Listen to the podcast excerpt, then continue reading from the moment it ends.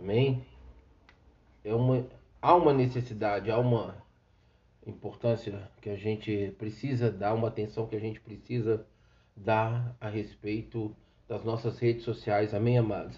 As pessoas, infelizmente, é, expõem muito a sua vida.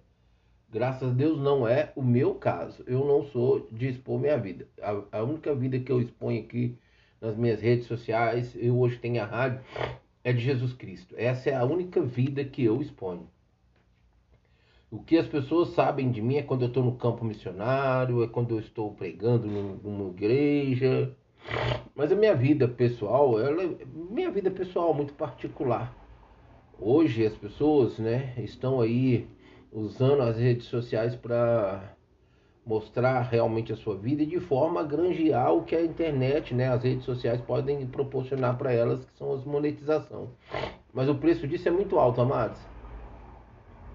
O preço disso é muito alto. Então, eu vou expor a vida de Jesus, amém? Eu coloco a vida dele aqui em mostrar, em, em, em trazer ao conhecimento as pessoas da vida de Jesus. Para mim é muito melhor. O, o risco é mínimo. Claro que tudo com prudência, cautela, excelência, essência, unção, autoridade, conhecimento. É todo um conjunto de, de virtudes e, e situações que, que me dá essa oportunidade de pregar o evangelho. Porque eu também não posso ficar aí falando baboseira, como muitos estão falando. Amém, amados? Então hoje as pessoas estão às vezes, muitas vezes, idolatrando sua própria vida de forma forçada, se sentindo muitas vezes obrigadas a assim fazer por quê? Por causa das redes sociais. Esposa uma vez alcançou um número, como diz, viralizou, pronto, já era. Escapar dessa, dessa oportunidade que né, o mundo traz sobre a vida das pessoas, que é que é ter ali a sua vida exposta, é muito difícil. Eu assisti um filme do, do, assim, acho que ele era um filme, não sei se era chinês ou japonês. Não sei, não sei mais não, mas era lá dos orientais. Em que era exatamente como eles captavam as pessoas para poder é, participar daquela empresa, daquele grupo para eles é, pe é, pegar essa pessoa e impulsionar ela nas redes sociais. Eles olhavam toda, todo o porte da pessoa, e principalmente mulheres. O porte físico, a aparência, a face, se era bonito, o cabelo, tudo. E depois eles vinham e produziam elas e colocavam elas em N situações onde ali elas, elas podiam expor a vida delas e ser aquele instrumento de exposição da vida delas, da pessoa delas, naquela empresa para que aquela empresa granjeasse o que? Através daquela pessoa ali, é, mais, mais seguidores, mais seguidores, mais seguidores. E assim, e é uma competição interna, amado, é uma inveja, é um negócio terrível.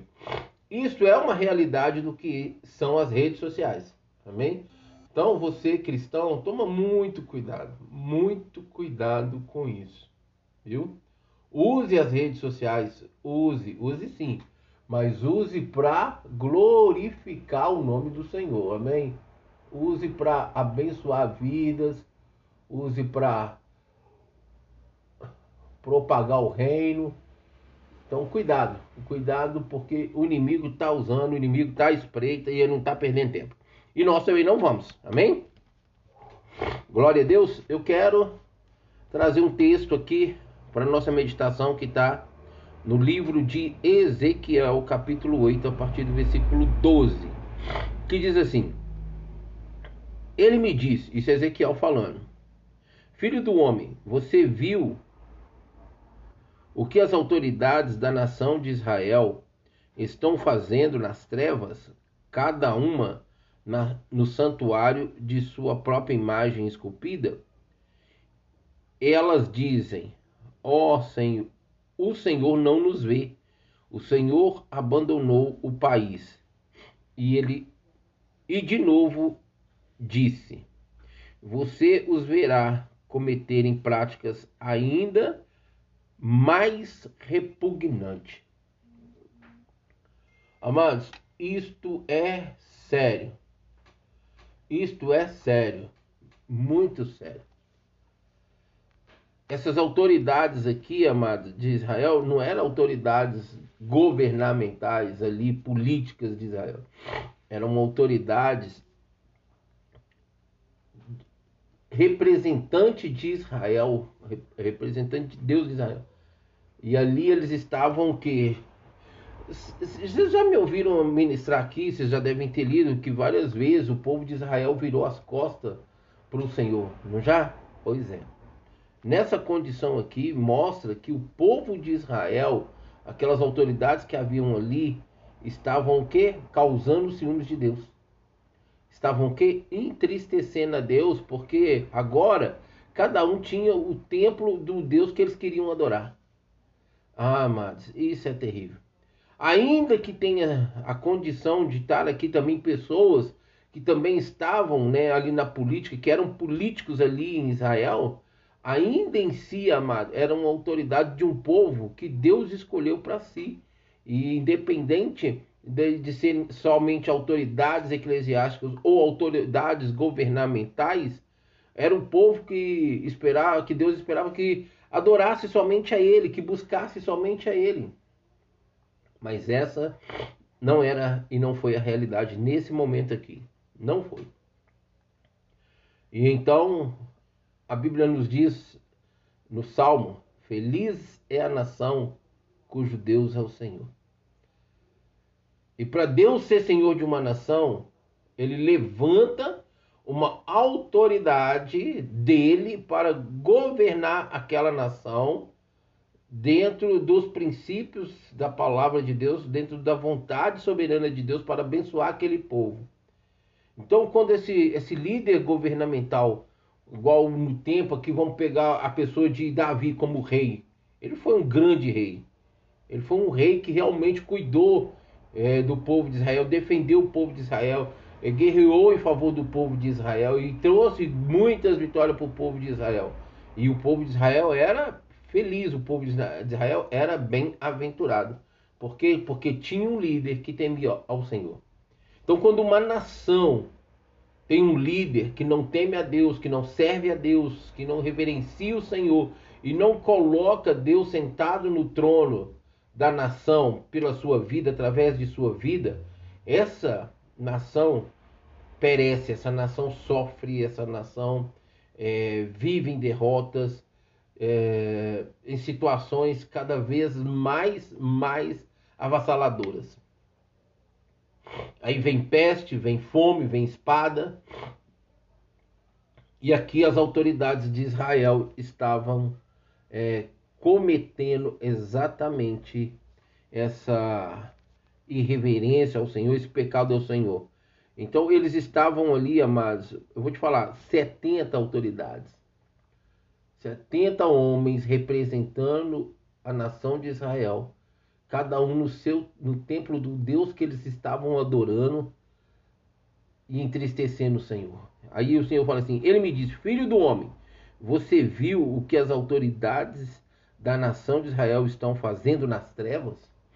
Por que, que Deus estava falando aqui nas trevas? Porque além de ser que no mundo jaz do maligno, onde as trevas, né, Satanás e seus demônios vêm agindo contra a humanidade, né, eles estavam fazendo isso em relação e em favor e em prol do reino das trevas. E não era diante de Deus, não era em favor do, de Deus, não era em favor do reino de Deus e não era em favor do povo de Deus. Então ele chama a atenção de Ezequiel, o profeta que Deus levanta nesse tempo aqui, para ser trombeta dele para a nação de Israel e ele mostra para eles assim, olha, você está vendo lá o que, o que aquelas autoridades de Israel estão fazendo? Eram 70 homens fazendo aquilo que estava aborrecendo a Deus. Amados, hoje, por meio de Cristo Jesus, eu e você somos autoridades de Deus nessa terra, como embaixadores do reino de Deus nessa terra. Amém? como está a nossa conduta. Como Deus tem nos visto sendo representantes, sendo embaixadores dele nessa terra. Pessoas que na qual somos nós que um dia confessamos e reconhecemos e por meio de Cristo, sendo habitação do Espírito Santo, nos tornamos embaixador do maior reino, do maior Senhor, do maior rei do universo, o rei dos reis, o Senhor dos senhores. Confesso para vocês, amados, que 80% das autoridades eclesiásticas hoje, as autoridades cristãs, as autoridades de Deus, têm entristecido o Senhor por várias formas de conduta que quebram os princípios, os mandamentos, as ordenanças, os estatutos e as, e as alianças de Deus com Deus, onde o povo tem perecido exatamente por essa conduta. E você que me assiste ou você que me ouve neste momento, se é você uma autoridade, como Deus olha para você e como Deus fala de você sendo você uma autoridade levantada por Ele. E olha que ainda que Deus não tenha te levantado, você foi colocado como uma autoridade pelo homem e Deus respeitou, recebeu isso, te dando uma chance, te dando uma oportunidade e às vezes você está pisando na bola com o Senhor. Como que você pensa que vai terminar isso se você não se posicionar a tempo? Como que você pensa que essa, essas autoridades terminaram em relação à postura deles diante de Deus? Amados, hoje todas as pessoas que se convertem, que reconhece, que confessa Jesus como Senhor e Salvador da sua vida, ela tem uma ordenança sobre a vida dela. E essa ordenança o faz embaixador, embaixadora do reino de Deus. Essa função, essa ordenança, essa autoridade colocada sobre nós, quando nós a exercemos, nos dá a, a, a, o direito no mundo espiritual e nos dá o reconhecimento no mundo espiritual como uma autoridade para falar de Jesus. Ide e fazer discípulos de todas as nações. Essa foi a última e acredita a maior ordenança que o Senhor, nosso Deus, que Jesus deixou para nós. E 90% da igreja em todo o mundo é omissa, é negligente, é desobediente nessa ordenança. E muitos pensam que por estar em desobediência dessa ordenança, estão agradando a Deus. E muitos dessas pessoas que estão hoje acreditando diante de Deus que tem por essa ordenança, estão fora do propósito de Deus e fazendo aquilo que desagrada a Deus. Muitas, muitas dessas pessoas ao redor de toda a terra. A morte de Jesus na cruz, a sua ressurreição, a morte de Jesus na cruz rasgou o véu de cima para baixo, nos dando autoridade e nos reconhecendo como autoridade quando nós conhecemos, reconhecemos e assumimos Jesus como Senhor e Salvador da nossa vida. E o que estamos fazendo com tudo isso que Deus colocou sobre nós e nos deu? E uma coisa muito interessante a pensar, que isso sobre a vida de cada um traz o selo que o inimigo abomina, ele detesta, ele tem ódio. O selo do Salvador, o selo do Messias. E quem está refugiado no Senhor, guardado pelo Senhor, ele não pode tocar.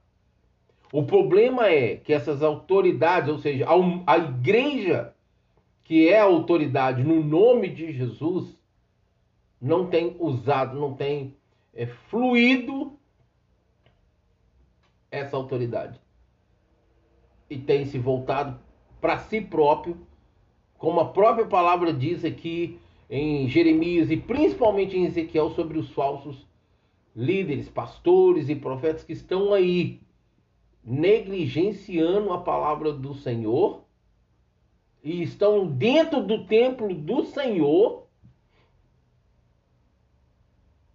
com os seus ídolos em seus corações e muitas vezes esse, o maior ídolo é a própria vida dele, o interesse dele, o desejo dele, a vontade desse líder ou dessa líder.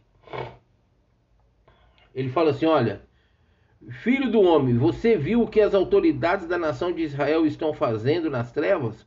Cada uma no santuário da sua própria imagem esculpida. Amados, o que tem de cristão idólatra não está de brincadeira. Você vai virar e falar assim, pastor, para de falar essa heresia aí, para de falar essa bobeira aí. Não, amados.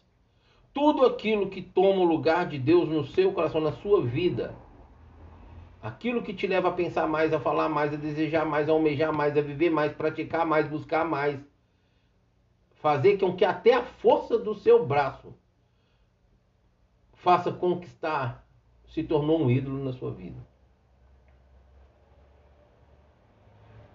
Fala para mim o que mais você pensa eu vou te falar quem é o seu Deus.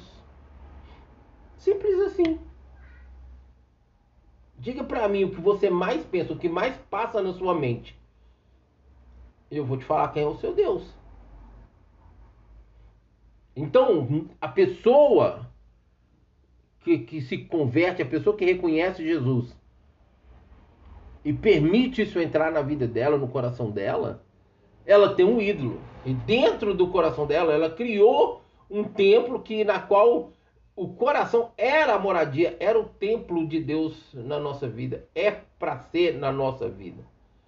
E deixou de ser porque alguma coisa foi colocada ali para essa pessoa que é muito mais importante e tem um valor extremo, concupiscente, a ponto de Deus não compartilhar com isso. É por isso que as pessoas entram dentro da igreja vazios e saem cheios de nada. É por isso que não está havendo transformação, mudança das pessoas dentro da igreja, na vida dessas pessoas que estão dentro de uma igreja cristã evangélica. E hoje as ideias, as visões, os pensamentos, as atitudes desses líderes estão sendo trazer o que está lá no mundo, atrativo para o mundo, segurando essas pessoas lá no mundo para dentro da igreja, para que essas pessoas venham para dentro da igreja e continuem vivendo isso dessa forma. O santo não compartilha com o profano. Não adianta. Olha aí, vê quantas autoridades estão hoje abominavelmente dentro de uma igreja do Senhor, cheia dos seus ídolos, cheios de nada vazio, de tudo a respeito de Deus, do seu reino e da sua justiça, e ainda ensinando, conduzindo, ministrando, influenciando do mundo espiritual no plano físico a vida da igreja por causa da sua má conduta. Era assim que estava o povo de Israel. Ele diz assim: olha, eles dizem, o Senhor não nos vê. Amado, parece, eu acredito ser isso e ser assim, a conduta desses líderes hoje, em olhar e come, a, sua vida começando a fazer aquilo que não agrada a Deus, e Deus não agindo e reagindo, dando oportunidade da obra do Espírito Santo de convencer, fazer com que esses líderes acordem para uma realidade errônea que eles estão tendo diante de Deus, achando que Deus não está vendo porque não está acontecendo nada. E aí, quando Deus põe um basta, e você vai para a Bíblia e olha o basta, quando Deus fala basta é basta, não nem toque mais no assunto, não adianta falar mais com Deus sobre a situação, você vê que o negócio fica estreito. Então, quando Deus vem com basta, porque não ouviu o Espírito Santo, porque não atendeu a voz do Espírito Santo, então Deus no basta expõe aquela pessoa, ao invés da pessoa se humilhar, arrepender e voltar para Deus, se rebela contra Deus. E a Bíblia diz que a rebeldia é como pecado e feitiçaria, e quem assim procede traz para si condenação. E é isso que estão em cima dos altares, atrás de um púlpito dentro da igreja hoje. Pessoas que estão é, revoltadas, rebeldes com Deus, estão é, enchendo o povo de nada, Porque o que eles estão ministrando não muda, não transforma, não mexe no caráter das pessoas a ponto de moldar o caráter delas na pessoa de Cristo.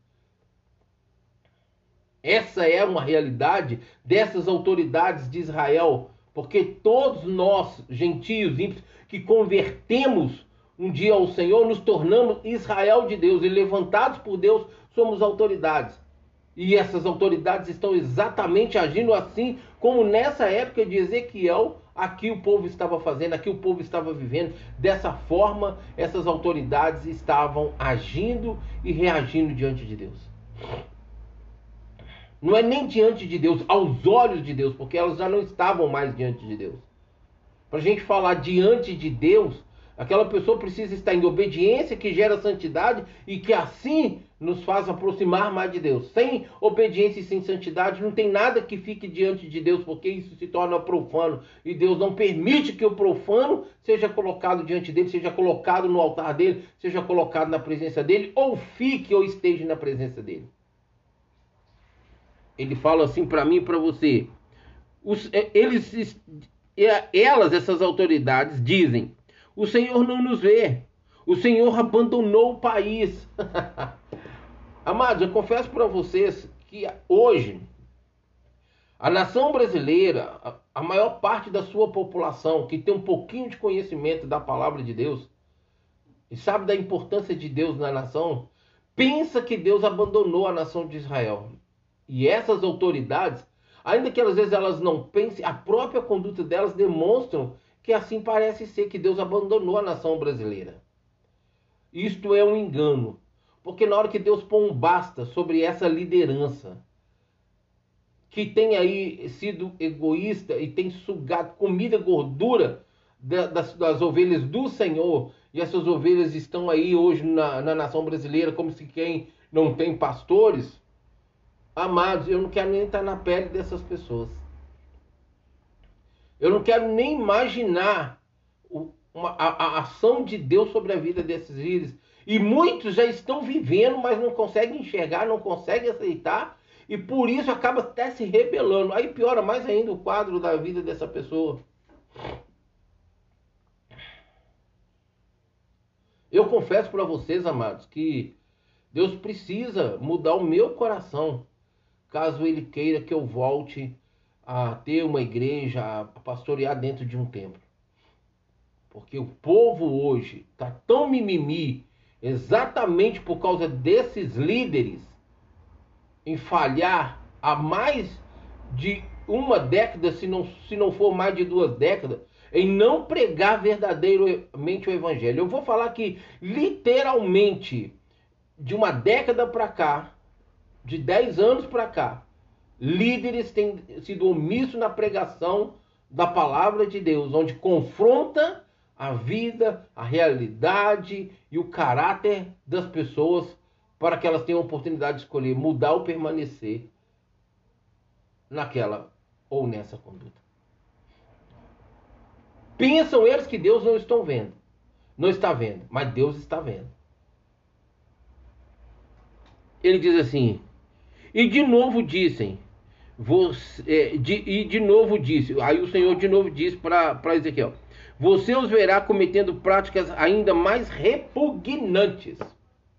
Sim, amados, um abismo chama outro abismo para sepultura, diz o Salmo. O Senhor está falando aqui que o povo ainda, que Ezequiel ainda veria essas autoridades fazendo coisas mais repugnantes. E se você que me ouve, que me assiste nesse momento,